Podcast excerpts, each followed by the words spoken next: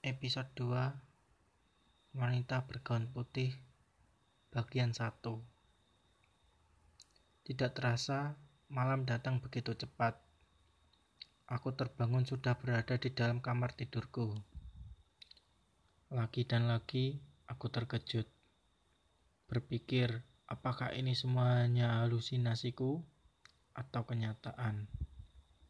Aku mencoba berpikir lagi apa yang sebenarnya terjadi padaku. Aku terus berusaha mengingat apa yang sebenarnya terjadi. Apakah tadi itu benar-benar nyata atau tidak? Berjalan ke sana kemari sambil menggenggam tangan dengan rasa cemas dan penasaran. Aku terus berpikir tentang apa yang aku lihat tadi.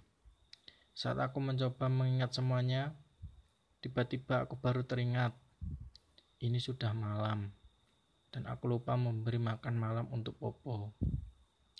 Bergegaslah aku keluar dari kamar untuk mencari Popo. Popo, Popo, di mana kamu Popo? Mengelilingi rumah sambil membungkukkan badan, serta membawa sereal makanan kucing. Berapa Popo akan datang padaku. Malam ini terlihat begitu cerah tidak seperti malam kemarin.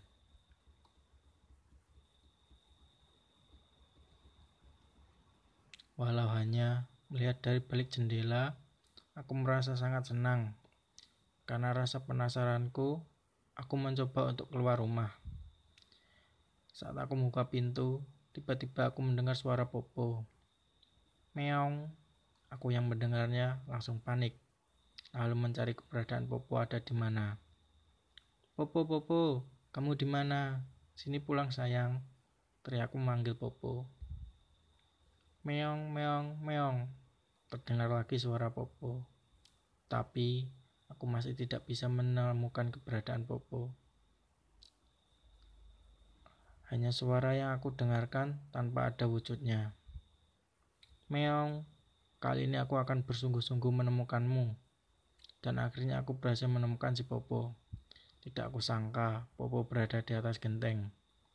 Tapi aku lebih terkejut lagi ketika di samping Popo berjajar satu ekor kucing lagi berwarna putih bercampur oranye. Aku tertawa terbahak-bahak lihat dua ekor kucing yang berkencan di malam minggu ini. Dan malam ini aku tidak sadar bahwa hari ini adalah malam minggu.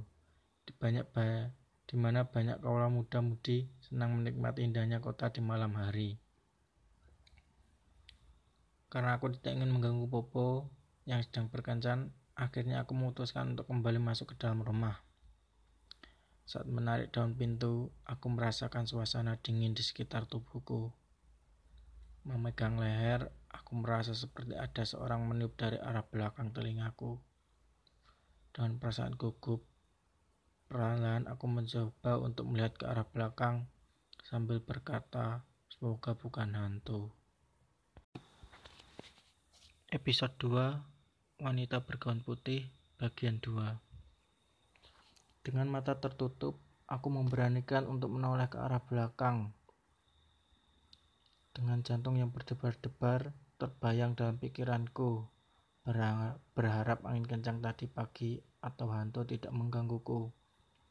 Aku terus mencoba memberanikan diri, membuka mata dengan perlahan-lahan.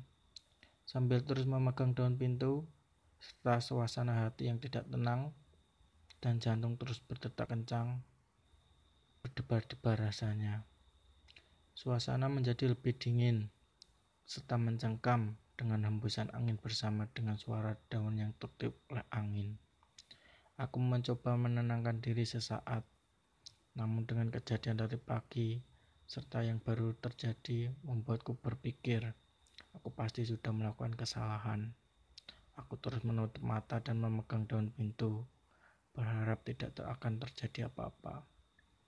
Karena rasa takut terus datang, akhirnya aku tidak mau berpikir panjang lagi. Dan akhirnya aku langsung menarik daun pintu dengan cepat, lalu masuk ke dalam. Menutup pintu dengan cepat, jantungku terus berdetak kencang, seakan-akan mau copot, sambil memegang dada dan kondisi napas tidak stabil, aku dibuat terkejut lagi. Hal ini pintu lemari kulkasku terbuka sendiri.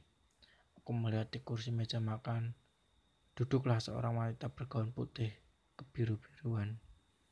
Menatapku dengan keadaan terkejut, parahku, karena merasa aneh dan tidak masuk akal bagaimana wanita ini bisa masuk ke dalam rumahku. Aku sampai tidak lagi bisa berkata-kata dan hanya bisa menunjuk jariku ke arah wanita tersebut. Lagi dan lagi, wanita itu hanya tersenyum ketika melihat aku yang akan berkata, namun tidak bisa berkata dengan benar. Tiba-tiba,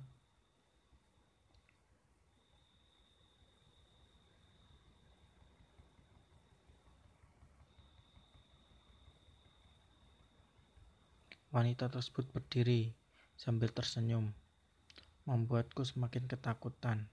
Terus menunjuk jariku dengan mulut terbuka, namun aku tidak bisa berkata apa-apa. Melambaikan tangan sebagai tanda isyarat agar wanita tersebut tidak mencoba mendekat kepadaku. Tapi anehnya, dia terus tersenyum kepadaku, sehingga membuatku merasa lebih takut lagi. Maaf ya, kata pertama yang aku dengar darinya sambil mengangkat semangkuk makanan dan tersenyum ke arahku lagi. Aku yang ketakutan melihatnya langsung terduduk di lantai dan terus melambai-lambaikan tanganku memberikan isyarat agar dirinya tidak mendekat kepadaku. Sambil menangis, aku memohon untuk tidak menyakitiku. Ampunilah aku.